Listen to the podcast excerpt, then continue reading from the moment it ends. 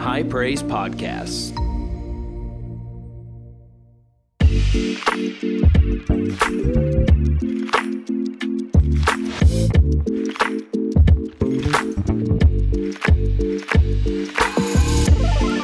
Hey, everybody, welcome to the podcast. This is the first ever episode of the new podcast, Get Real. Uh, to give you just an idea of what we're going to be doing, we're going to be talking about issues that are facing the church and the world today, but we're going to strip it of its pretext, its religious pretext, and all of the the the the, the flowery language sometimes we use around things, and we're just going to get real about it and talk about what Scripture says, um, what experiences we've had, and uh, really just communicate what we believe God is saying about these issues and uh, what the Word tells us. So we're really excited about these conversations that we're going to be having a couple times a month, and we're going to start off with one that I think is really important for the world today, for the church today, and that is this: we're going to be talking about the prophetic if it is for us today, what it looks like, the proper operation of it. We'll probably do several specifically on the prophetic because I know it is a hot button issue right now. There's a lot of things being talked about. There's a lot of misuse of the prophetic, uh, but we do believe it is still for us today. We're going to be talking about that. And to have that discussion, uh, I'm really excited to have on my dad, uh, Dr. Robert Gay. He has, let me tell you a little about himself and kind of his uh, involvement in the prophetic. Uh, but to say that he's been in and around the prophetic for a long mm-hmm. time. Mm-hmm. Uh, would be an understatement. Uh, so, thanks for being here today, Dad. I'm really excited about this conversation. Thank you, buddy. I, I appreciate the opportunity to be here, and it's really exciting this launch of uh, this new pa- uh, podcast, Get Real, and I think it's going to really be able to touch a lot of lives, minister to people in a in a uh, very profound way. Absolutely. So, the prophetic, obviously hot button right now with everything going on in culture right. and society, and even just even news headlines within the church and things that are happening um, right now in Kansas City and other places that are. Uh, people that have been involved in around the prophetic that are having all sorts of problems and issues, and of course, uh, we'll probably do a whole podcast on this later, but obviously, um, just a few years ago with COVID and elections and all that, there was a lot of prophetic words that people gave that, you know, right. Just didn't happen. Didn't materialize didn't, in the way just, that they actually said right, that it would. Being, being real, right. and we'll, we'll probably talk about that more in a future episode. But can you just tell um, people who might be listening or watching who aren't familiar with you, your history, um, kind of uh, how you were exposed to the prophetic, how it's impacted your life. Um, kind of tell them some of that stories, your involvement in it over the years. Sure. Well, of course, to start out with, I was raised in a Pentecostal church, and mm-hmm. um, in our Pentecostal church, we didn't really have so much the gift of prophecy, but we did have tongues and interpretation. We saw that in operation occasionally. It wasn't like every service, but we would uh, see that actually happen. And of course, we know that Paul talked about tongues and interpretation being equivalent to prophecy. Right. Um, and then later on, um, as I, uh, my older teenage years, 17, 18, I got exposed to the Word of Faith message. And um, Brother Hagin. Yes. Uh, and uh, of course, I, I listened to all the Word of Faith ministers all the time, read their books and of course, there was a, a, a, different manifestation of the prophetic that I began to see. And also, they did embrace actually the gift, uh, the ministry gift of the prophet. Mm-hmm. And um, so that was wonderful and good, just kind of like a, a, graduation, if you want to call it, and began to have a, a different experience. And actually, even began to flow in the word of knowledge.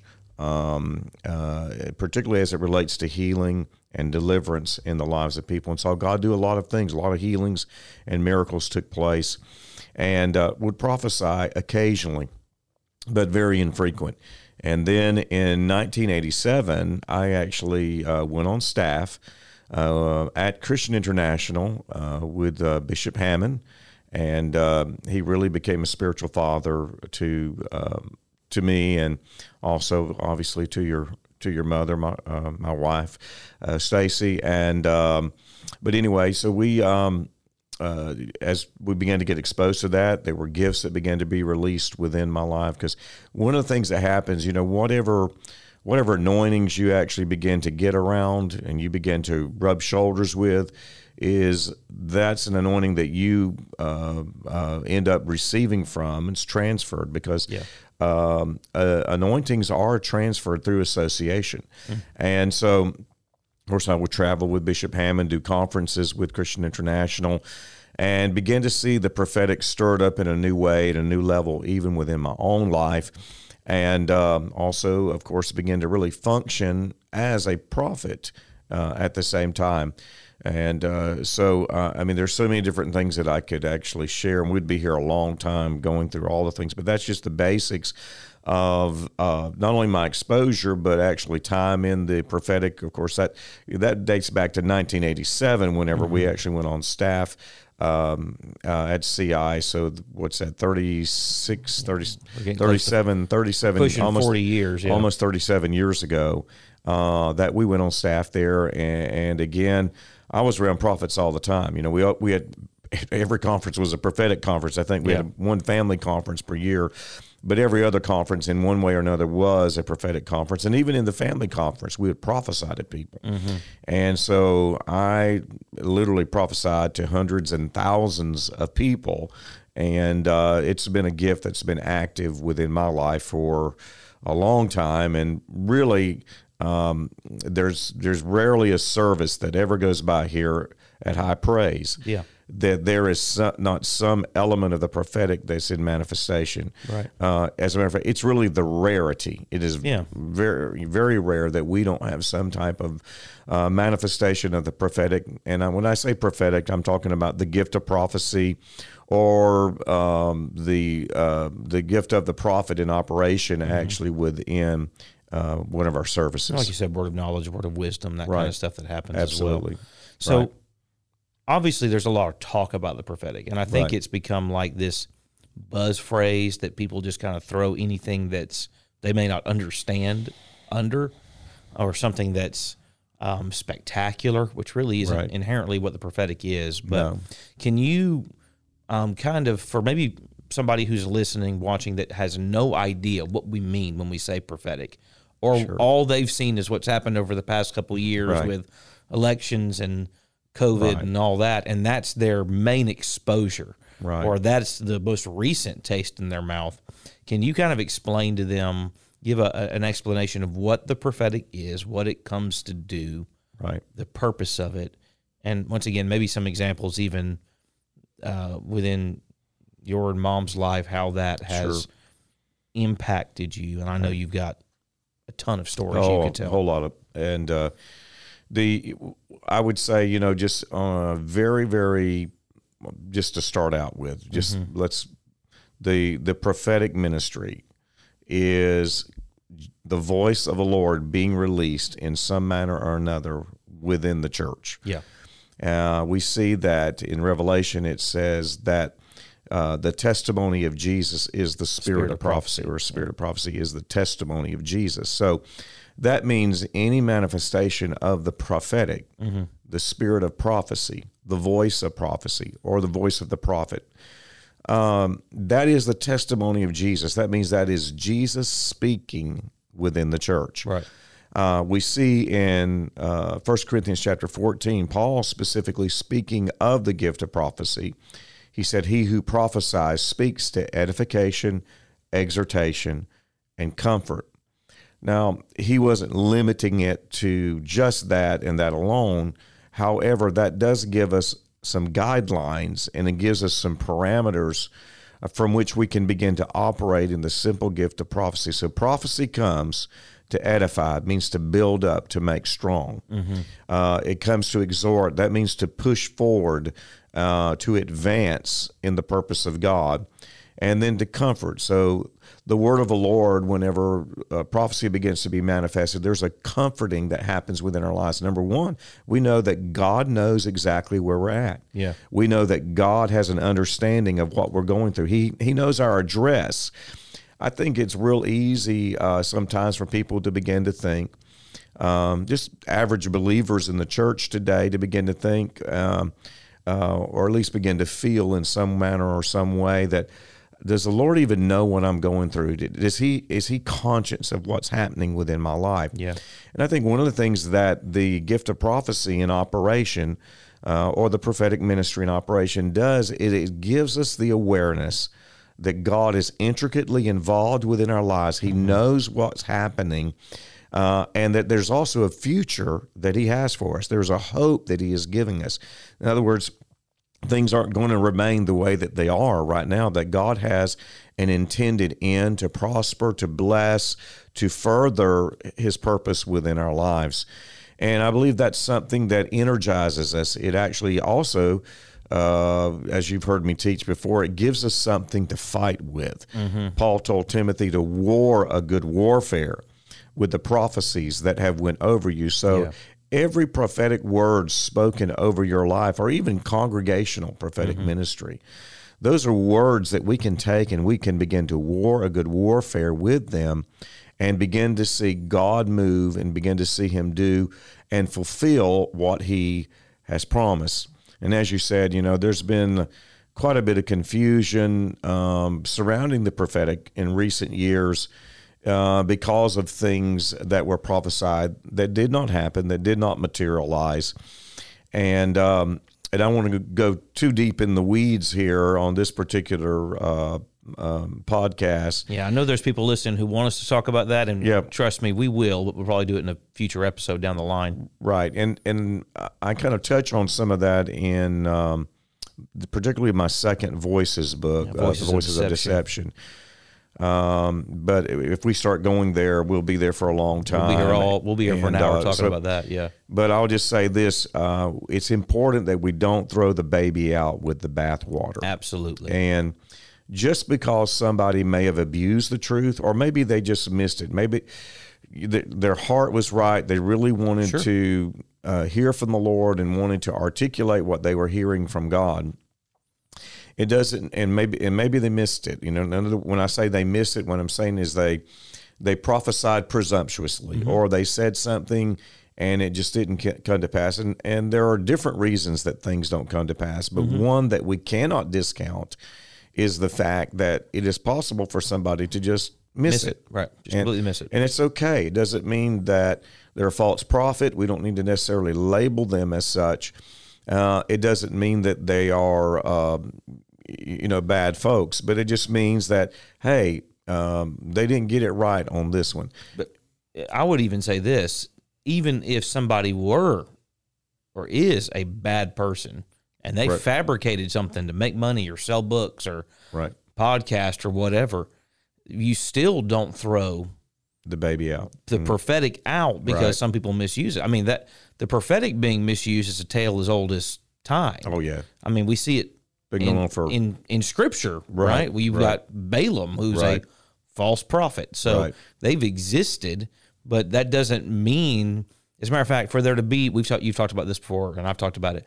For there to be something false, there has to be a real. right. For there to be a counterfeit, there has to be a real. You can't have Right. counterfeit dollar bills Right. without there being a real dollar bill. Correct. So for there to be counterfeit or false prophets, you have to have right. the real deal, And that's the reason nobody's counterfeiting a $4 bill right? Because they don't exist. because the real Right. doesn't exist. And Yeah. I mean, I get it as Yeah. a as a millennial, as a- an older millennial. Uh, I think among millennials and Gen Z and a lot of our generation specifically, there is just honestly, I don't know the way to put it. There's a lot of ick around right. the idea of the prophetic and prophetic ministry, but we need it for the exact reason Right. you're talking about. Absolutely. You need a weapon to fight with. Um, and you can probably tell the story about Kayla and Right. all of that in a minute, but God forearming you, Right. God giving you, knowing what you're going to face and giving you a weapon to fight with, knowing what you're going to face. We need it because it brings comfort in times of difficulty. It'll Correct. exhort you whenever you are feeling down. We all go through times of feeling down, and we need that word of encouragement, and exhortation to tell us to keep going. Correct. So we don't need to just abandon it because, and I've heard you say it, just because some people have have have missed misused the truth doesn't mean that we abandon it, and Right. and we can't do that. The answer to the problems is not just an out and out refusal to operate in it anymore. As a matter of fact, the way to do it Right. And and and, the proper way to combat the counterfeit is be around the real.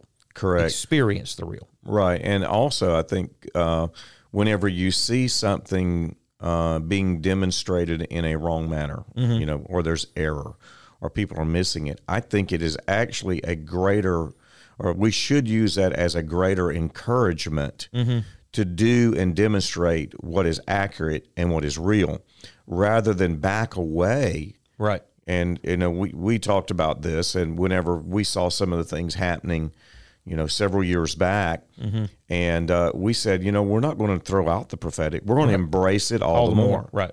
and we're going to continue to do it we're not going to let go Right. of the real You refuse the fake. Right. But you in or, or what's off or what's flaky or what's n- not the intended purpose, but you embrace Correct. the real all the more. Right. And I think that's the reason it's so important. You know, Paul, whenever he was writing to the church at Corinth, and you can read 1 Corinthians 12, 13, and 14, and you, and it's good to read all As of that yeah. in context. But there are parameters that Paul is placing upon the operation of prophetic giftings. Right. And um, it's it's just very interesting how that Paul always points to prophecy being used to edify and to build up the church. Right. Okay. Really, there's not anything said about prophecy um, uh, pointing to world events. I'm not saying that it can't uh, or anything like that. We we don't see a lot of that in the New Testament. Right. But the main purpose of the prophetic in operation is to build up believers. It's to encourage them. It It's is believer's to ministry. comfort them. Absolutely. And really, for the for the most part, should be in operation within uh, uh, not just the church, but the local church Right. because really the in the within the local church there is a place where uh, there can be Accountability, accountability. yeah. there are protection mechanisms that can um, that will afford people to receive ministry in a proper manner. Mm-hmm. Just like whenever anybody prophesies here, we record it. Right.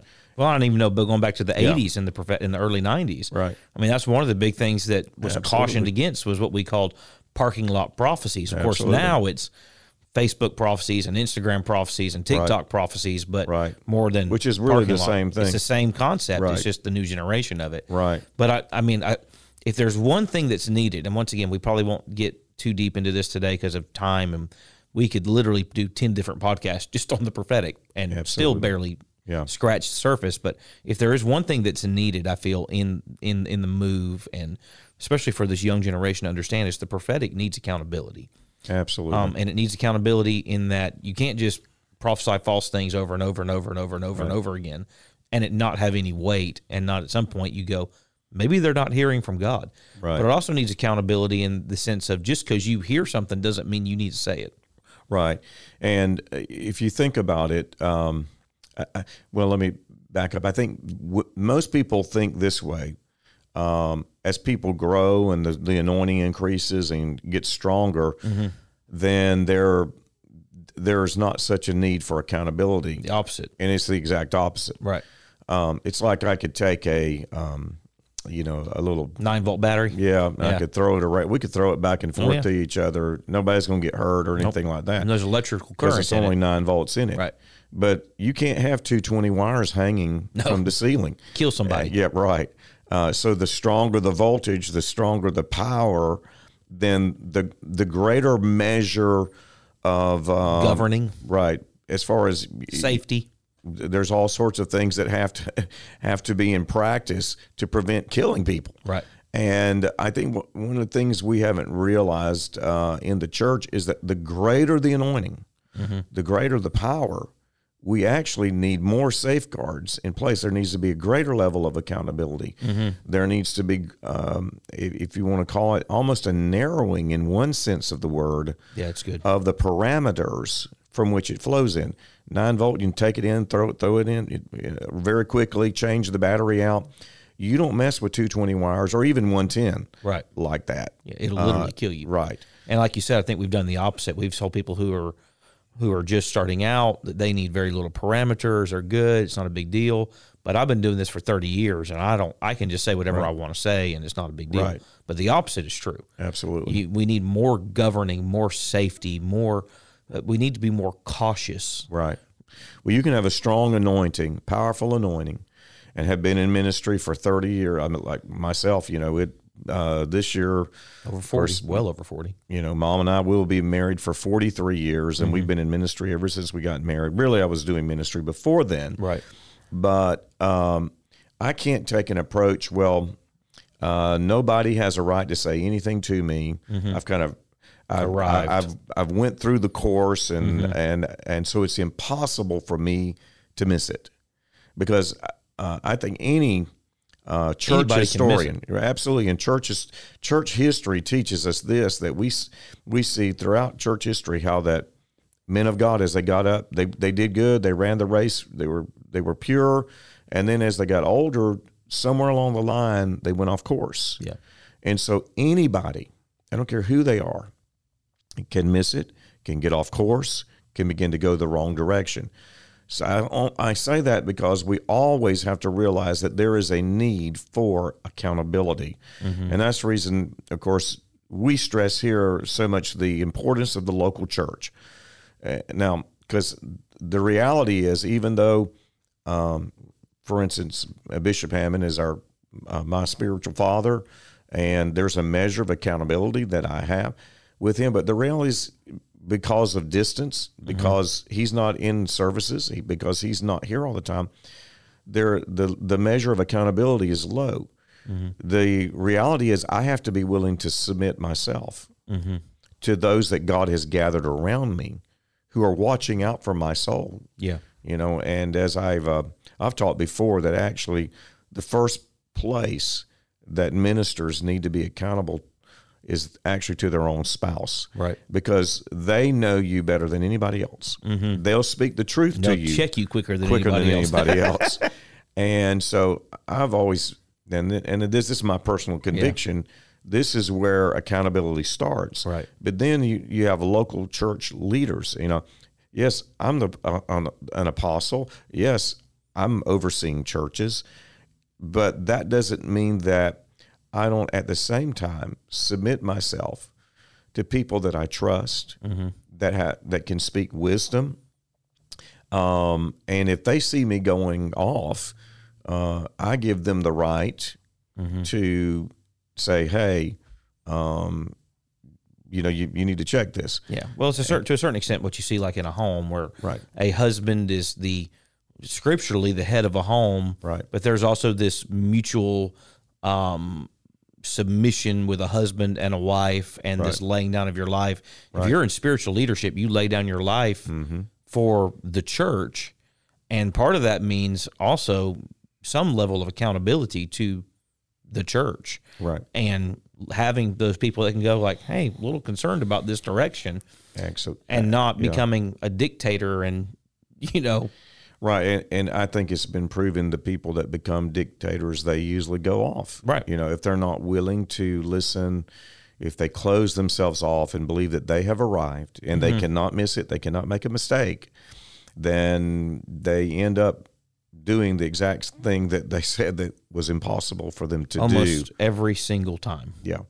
And so the prophetic, I think one of the things that's important, you know, if we would just practice 1 Corinthians 12, 13, and 14, now let's start there. Okay. And uh, let's let's do that well. Let's do that good. And I'm sure, uh, like referring back to the last several years, you know, there are people have had good hearts, and we're already seeing it crank up once again as we are coming into this year's election. And I would really caution everybody um, to Hope we learned something. We we we would hope. Obviously, some people didn't, but you know, the reality is that um, we need to be very careful, very about putting "Thus saith the Lord." Just because I want somebody to win election, or or just because I want a pandemic to be over or whatever, I can't just start putting "Thus saith the Lord" at the end of my desire. In other words, state your desire and then but thus saith the Lord. Right. Somewhere we have gotten th- some things misconstrued to where we think that because we have a strong desire for something, that God is saying that. That's what God wants. Our desire is God's desire. And I think that we have to be able to discern, and that's the reason the Bible talks about over in Hebrews having your senses exercised uh, to discern both good and evil, and and actually says that the the word is sharper than any two edged sword to divide what is soul and spirit. And see if you're not able, and that's the reason. Of course, that's a whole other uh, thing we could talk about. But the the, the the primary way that we evaluate and judge prophetic utterances is by the word of God. That's the first way. Okay, that's not the only way, but that is the first and primary way. Alignment with Scripture. Right. If it doesn't align with Scripture, if it doesn't align with the Word, or, and not just the Word, but the Spirit of the Word. In other words, not just letter of the law, but the Spirit, the heart At the end of the day, if it doesn't align with Jesus, because like we said, the, the, the, the testimony of Jesus is the spirit of prophecy. So if it Right. if it doesn't align with Jesus right, and the way he operated and what he did and right, the way that he spoke, then it probably isn't prophecy. right. If it's contrary to what Jesus said, then you need to throw it out. Yeah. you know? Period. If somebody's prophesying, "Thus saith the Lord," you need to go visit somebody and beat them up. I mean, I know this kind of a crazy. uh, ain't, yeah, ain't that crazy? you know unfortunately we have some people that are almost saying that right now you know it's like Yeah. we just need to uh, you know get violent and I, and when jesus talks about the violent taken by force he's not talking not about what he's talking about. um, physical violence whatsoever and I mean, again, you got to you balance scripture with scripture. You know, Right. we don't wrestle with in light of flesh and blood. right. We war against principalities and powers. Jesus told Peter, "Put your sword up." Right. You know, and then whenever the disciples even wanted to call fire down from heaven, he said, "You don't know what spirit you're of." right. You know, I, I haven't come to kill people; I've come to save them. Jesus is constantly And, uh, refuting violence, and right. then we want to embrace it in the name of "Thus saith the Lord." Right. And you can't do that. No, it it's antithetical to what Jesus actually taught, which it would really be good for people to actually just go and read the Gospels again and find out what Jesus Wouldn't be a bad uh, idea. Jesus said, Yeah. you know, and uh, so anyway, yeah. Yeah. All right, Dad. So let's talk about this. Um, you mentioned this exhortation, edification, comfort. Mm-hmm. You also mentioned how um, Paul told Timothy to wage a good warfare with the prophecies that had gone over him. So I think we see two like major things the prophetic can do, right? Mm-hmm. It can give you that strength to continue whenever you feel ragged or Right. feel like you're the valley of dry bones, like Right. Ezekiel 37. Right. But then also give you um, a weapon to fight with, which we've already kind of hinted and alluded to some stories there. Some people know them, some people probably don't. But I, I know you have a great story about your first exposure really to personal prophecy and the Mm-hmm. prophetic in your life back in 1987. Right. Kind of a season that you and mom were in. I was Yeah. two years old. Two years old. Yeah. And uh, was I even two yet? You were two. was two. Okay. You had just turned two. So can you kind of tell Yeah. those stories and kind of start with that one? Yeah. 87, your first exposure, the season of life you were in, and what that prophetic word did for you, your life, your ministry. Well, uh, mom and I were walking through a season of transition at the time, and Place did- commonly known as hell. Yeah, Right. it, and it seemed like that for sure. we were at that time living uh, with uh, my father grandpa. and, Yeah. and mother, which is your grandpa and grandma. But anyway, so we were uh, uh, walking through that season. We didn't really know what we were going to do. We didn't know where we were going.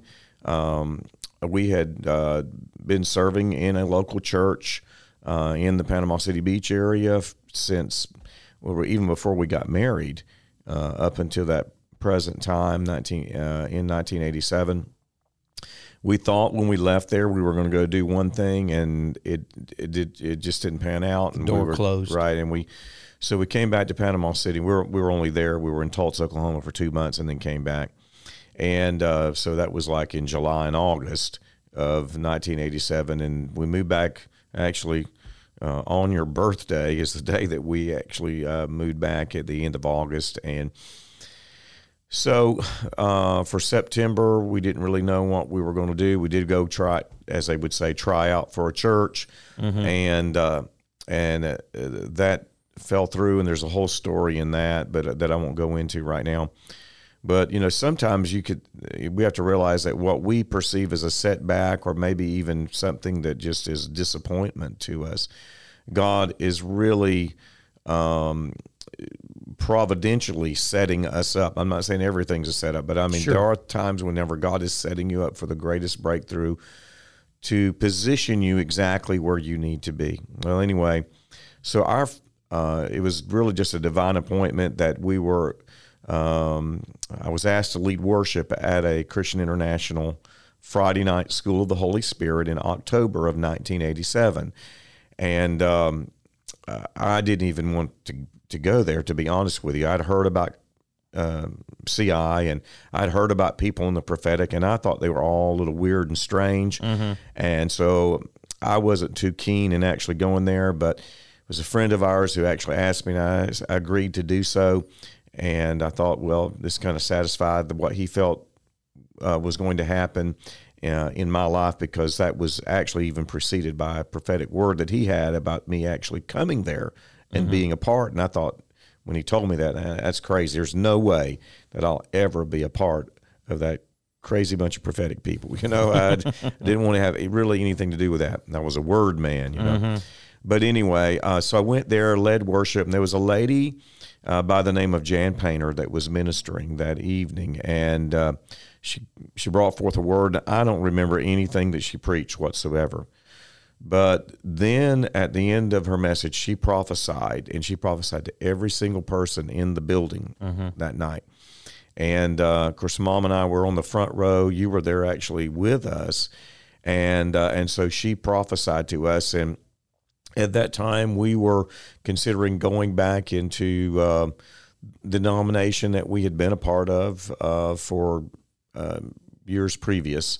Uh, but anyway, um, but she began to prophesy this, and she said, "The Lord says you're one of God's today guys, and you got to give out of what God is is doing today." And then she began to prophesy about other things that the Lord was going to do through our life, and um, so. Uh, whenever I arrived there, we didn't know what we were going to do. We, uh, to be honest, we, we felt like the valley of dry bones. And really, Ezekiel 37 is a is a wonderful picture of what happens whenever the prophetic word is prophesied over people. It causes their bones to come together. It causes bones that are scattered, Uh, Dry we, dry. dead, We yeah. felt dry. We felt scattered. We felt we had no strength.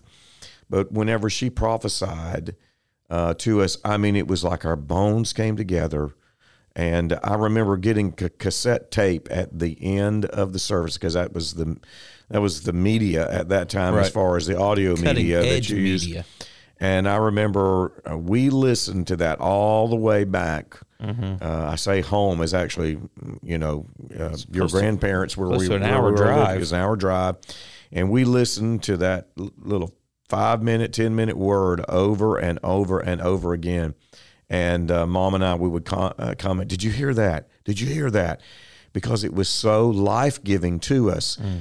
Uh, and I mean, we were at a point of just wanting to throw in the towel. Yeah. And it's like that word, once it was spoken and released over us, it's like there was a fresh wind that began to blow upon us. We got our breath back. We were ready to run once again. Yeah. And that really started a relationship with uh, Christian International and us from that from that point on. And, and um, so, uh, whenever the word of the Lord, when an accurate prophetic word is spoken over your life, uh, there is a wind of God that is released. There is the breath of God that is released. It is the neshamah of God that actually ends up being released into you. Uh, and uh, as I said, we felt dead. We felt dry. We felt, and I know we walk by faith and not by sight, but at the same time, at some point in time, your faith has to become sight, Right. and at some point in time, your feelings have to change, or you can't continue. Right. Well, God will release His word over us in order to change and revolutionize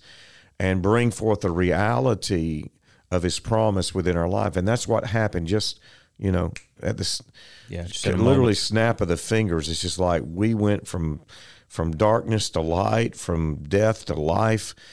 And and that's all because of the prophetic word being spoken over our lives has such a profound, profound effect upon us. I think even with that, you see like that word began to unlock destiny that you didn't even fully realize was there. Absolutely. Began to open something in your life. And this is why we don't need to just reject the prophetic. And it is why it is for us today, Absolutely. is because it will breathe life into situations that are dead. And if if you wouldn't have received that prophetic word in 1987, Right. who knows Right.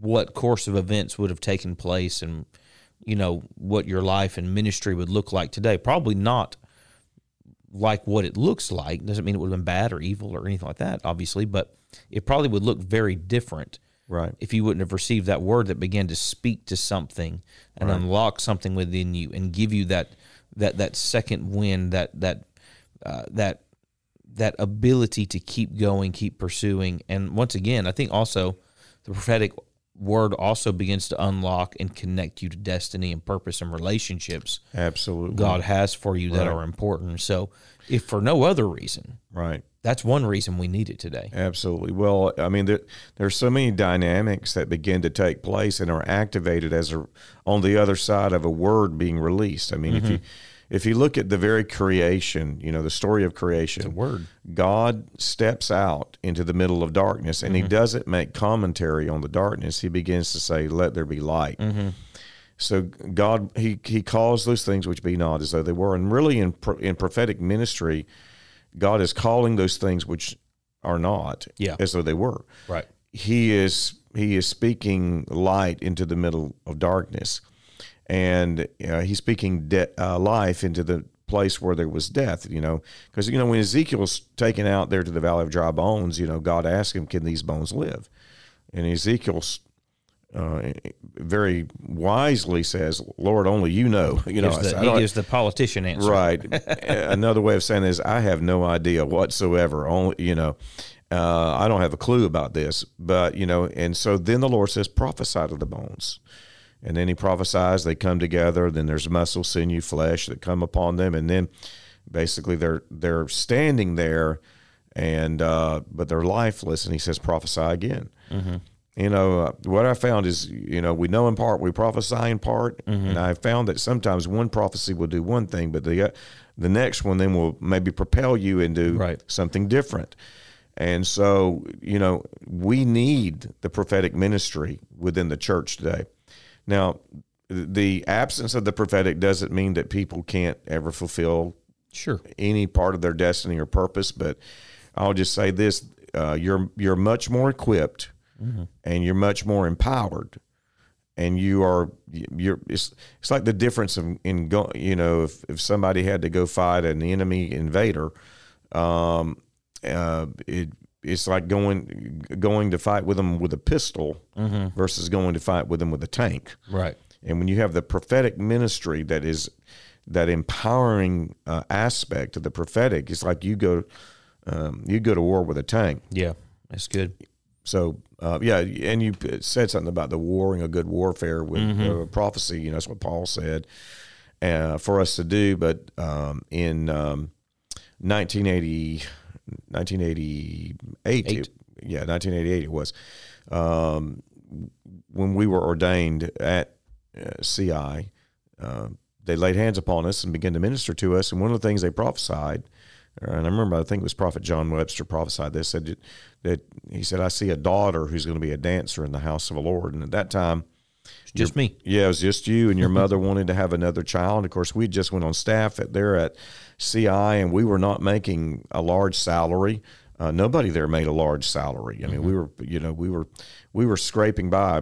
My mom had to get, she got an outside job at working at a bank, and we still barely had enough just to, you know, meet just the basic necessities of life.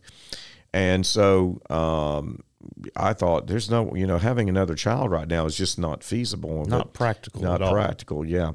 And uh, anyway, she began to pray after that word. Said, "Lord, we want confirmation that this is you, and you, you, you know, we've gotten this word, but we want we, this is something we need to make make sure that this is the timing." And so we went into a conference that next month in March, uh, beginning of, of March, and uh, she prayed that she would receive some kind of confirmation, and she didn't get any kind of word whatsoever. But there were three different times where there were we had our one-on-one sharing activation times within those that conference, and all three times from three different people that knew nothing about us whatsoever. All three times, the word that I received was, "I see a baby. I see a baby." One person said, "I see a baby, and you're going to have that baby before the end of the year." And it's March. And this is March, yeah. so that means something has to happen very quickly, Yeah. or had already happened. Right. We actually believe, looking back at the timetable, we believe that she was actually about a week pregnant at that time, and we had no knowledge of it whatsoever. Well, anyway, uh, later in the month, she she did an EPT test. It came back positive. We were excited, and you know it was wonderful and great. And uh, then somewhere in April, she began to bleed real heavily, and uh, not just spot a little bit. She began to bleed very heavily. Right. Uh, uh, later in the month uh, of April, she went to the doctors. They did a sonogram, uh, and uh, they were looking to see if there was anything in there. Or, uh, and so they, the result of the sonogram was, you have a blighted ovum, which basically means this: it's it's like pregnancy took place, but then it died on the vine, and there's no life. They said you need to have a D&C. Not a miscarriage. right. You need to have a. D- It's like it's dead. Right. There's no It's life. there, but it's there's there's no life. There's Right. no heartbeat. It, it's not developing. Mm-hmm. And um, so they said you you need to uh, we need to have a D&C and um, you need to do it as quick as possible.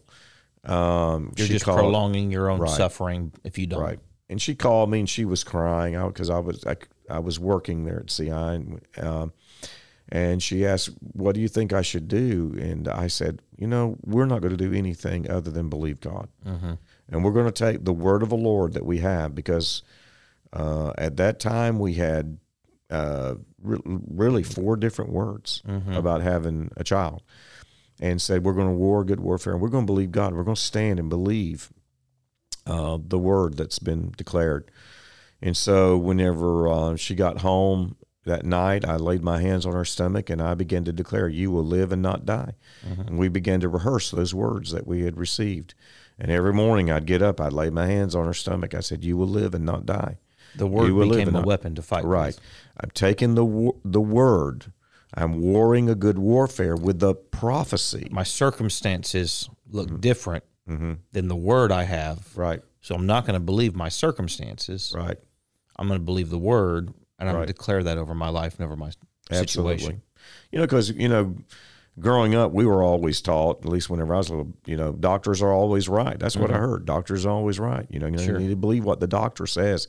You need to follow the doctors, and thank God for doctors. Don't misunderstand me. But you know, doctors are.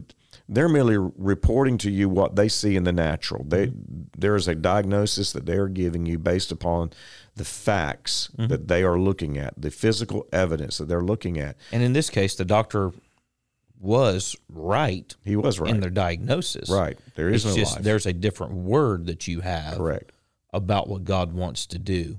Right. And I think for anybody who's listening, you probably, if you've been around the prophetic received words, you've probably been in that situation where you had a had a, a, a word over your life and then the circumstances you face look totally different. Right. Now to be clear, we're not talking about so and so was prophesied to win the election and they didn't, so now I'm going to stand and declare to overturn the results of the election or something of that nature. We're talking about in our own lives things we face Right. where there's a word God's going to you know cause you to prosper and then you get laid off from your job or god's gonna um, cause unity in your marriage and then Seems like everything's exploding. everything's just exploding Yeah. so the, the the question becomes in that situation what do you believe do you believe your circumstances Mm-hmm. or do you believe the word and it's not that your circumstances are false it's that god has given you a weapon to fight against right. what the enemy's trying to bring in your life Correct. and to stand to see his word fulfilled and accomplished Right.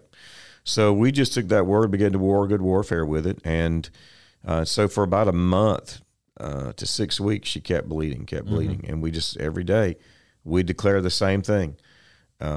and that had to have been tough Uh, it was very tough. Uh, of course, mom was working at the bank at that time, and sometimes you know she would just begin to gush blood, and and she'd have to go to the bathroom, and there were there were times that she would literally break down at work, but she just, you know, she kept on going.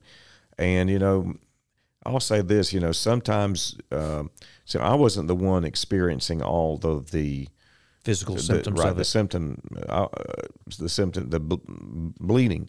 Mm-hmm. She was. So it's much more difficult when you're the one that's actually experiencing the symptoms. Sure. And that's the reason, you know, uh, that's, you know, one puts a thousand to flight, two puts 10,000 to flight, you know. Mm-hmm.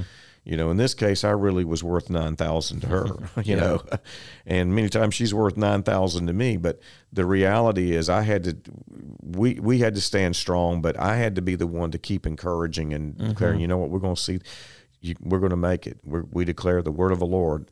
We're not, we're not going to be moved by this. And, um, anyway, about six weeks later, the bleeding stopped.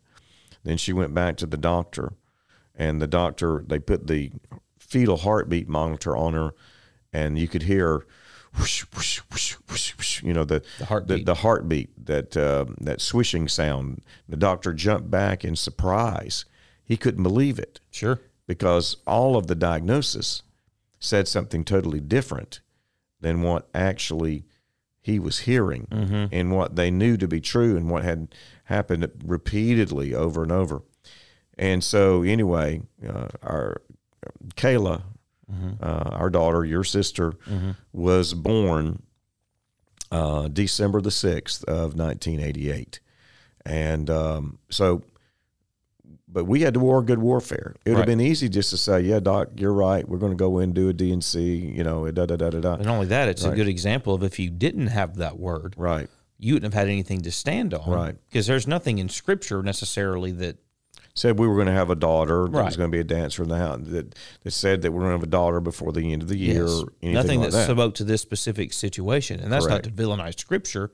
Right. It's to say that God has something to say to you today about your Right. life, your Specific. situation that's specific Right. to arm you that whenever you're facing, to forearm you, that whenever, because God knows what we're going to face, what's Mm-hmm. Right. coming up, what battles we might have to face.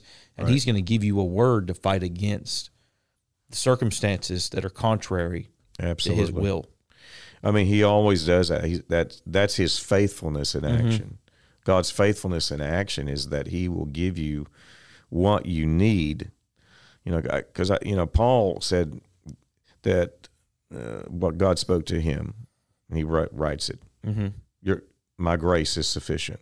Mm-hmm. Well, part of the grace of God is actually communicated to us through the prophetic ministry. Yeah. You know, there is a grace that is given even through the word that he speaks over our life that empowers us Mm-hmm. to be able to navigate and actually press through and overcome the adversity, the hurdles, whatever might be there. And it's not always um, it's not always easy. I mean, we've faced some tough situations within our lives and Sure. within our ministry. But you know what? God's faithful. He's always been there to speak, to give us exactly what we needed, to give us direction when direction was needed, to give us empowerment when empowerment was needed, to give us, um, you know, release whatever we had need of. But uh, I've seen it happen so often just through the prophetic ministry, through the prophetic word. That's the reason again, I, I think several things is don't get distracted because somebody does something that's a little off, and also make sure you stay in in the lanes that the prophetic has uh, what that's been designated for the prophetic to operate within. Yeah. And I, I think it also for ministers that we really just need to get back to some basics, you know, um, uh, of the purpose for things and why we're doing these things. Exhortation, edification, ultimately, comfort, right. build up the church, Right. build up people. Exactly. And so that's, we're wanting to, th- that's the purpose. Of, it. and Paul states it. Right. He's very specific about it, you know. And um, I, I will say this that much of what was labeled as prophetic, you know, a few years back, brought more confusion. Mm. And I don't see 100%. anywhere where it says that the prophetic is intended to bring confusion. No. If know. anything, it's supposed to bring clarity. Right. Right. So then we we have to actually be honest with ourselves and examine things and say, you know, maybe I should have done that different. Maybe I maybe I should take a couple of steps back and uh, and uh, and of course we could do an entire um, podcast just on that element right there And we probably by will. by itself. and that's not to condemn anybody No. or to throw anybody under the bus or say anybody's a false prophet. But you I- have to this- talk about these things. right, We can't just reality is- ignore it and right. brush it under the rug. anybody anybody i don't care who you are you, Yeah. you it, there is the there is the capability of missing it None of us are and being presumptuous i mean nathan nathan was a powerful prophet and he confronted david but then nathan turned around later on spoke presumptuously mm-hmm. And he missed it. Right. that's just the bottom line nathan missed it I Probably mean, spoke out of the desire of his own heart more than anything. and thank god that nate exactly and that's you know uh, there, there's a whole message because of that. relationships he Right. had and and loyalties right. and and so Nathan, thank God, he was he that he had enough humility and fear of God Mm. that he would actually go back to David and say, "David, I misspoke. Right. I said something," which is something that every prophet and every prophetic person Needs to learn. needs to take a lesson from. Yeah. Look at Nathan the prophet. Saying that I'm that you miss it, it doesn't mean that you're not a prophet. Right. Doesn't undermine your authority. No. Uh, but I mean, anybody can miss it, and anybody can make a mistake. You know, pastors can make mistakes, not just prophets, Absolutely. apostles, teachers, evangelists, any any ministry gift, and any saint, Right. any believer can make a mistake. So, but I think once we, when we really begin to embrace the purpose and stick with what God intended prophecy to do, Mm-hmm. I think that's that's that's the safety lanes, you know that, Yeah. and that's where we're really intended to operate. And when we do that, uh, we see such life giving ministry that takes place through the prophetic. It's good. It's been a great conversation, Dad. Thanks for being here and talking about it today. And I'm sure we're going to talk more about the prophetic uh, in the future. As a matter of fact, probably in a couple weeks, a month, we may talk about it again and talk about some more of this stuff because there's so much more to dig into. But Absolutely. kind of in close for the person who might be listening who either this is all new to them and they're still figuring it out Yeah. or that has been around it and recent events have kind of left you know kind of a sour taste in their mouth and their spirit about mm-hmm. what's going on in the prophetic move and they're questioning i don't know if i want to be part of this this for us da da da da da what would you kind of say to that those those people about the prophetic its necessity Right. and obviously we've talked a lot about it but just kind of a succinct succinct kind of statement Right. on why we need this and why it's important for us. Well, again, we go back to what we said previously. Don't throw the baby out with the bathwater. We have to mm-hmm. understand that that the gifts of the Spirit were ordained by God to be in operation within the church, and uh, so we have to fully embrace what God has ordained. He didn't. He ordained it because we needed it. Yeah. We need the gift of prophecy in operation. We need the word of knowledge, word of wisdom, gifts of healings, working of miracles.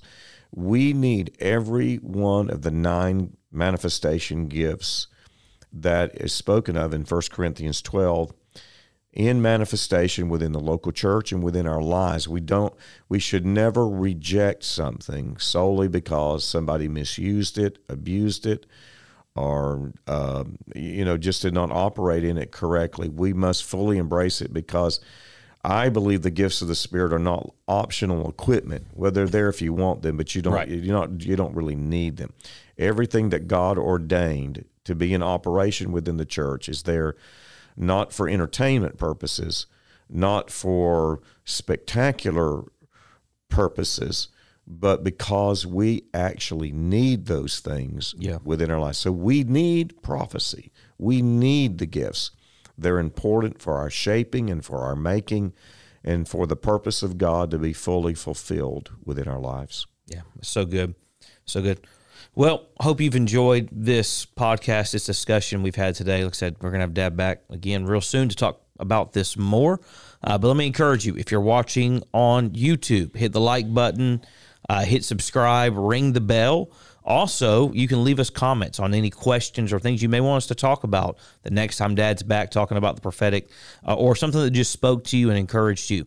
If you're listening on podcast, wherever you get your podcast, make sure you subscribe, leave a review, leave five stars if you can. That helps us out greatly just in spreading the word. And we're going to be back very soon with another episode of Get Real. As a matter of fact, on the next one, one of my dearest friends, Pastor Casey Doss, is going to be on here, uh, and you don't want to miss it. We will see you next time on the podcast.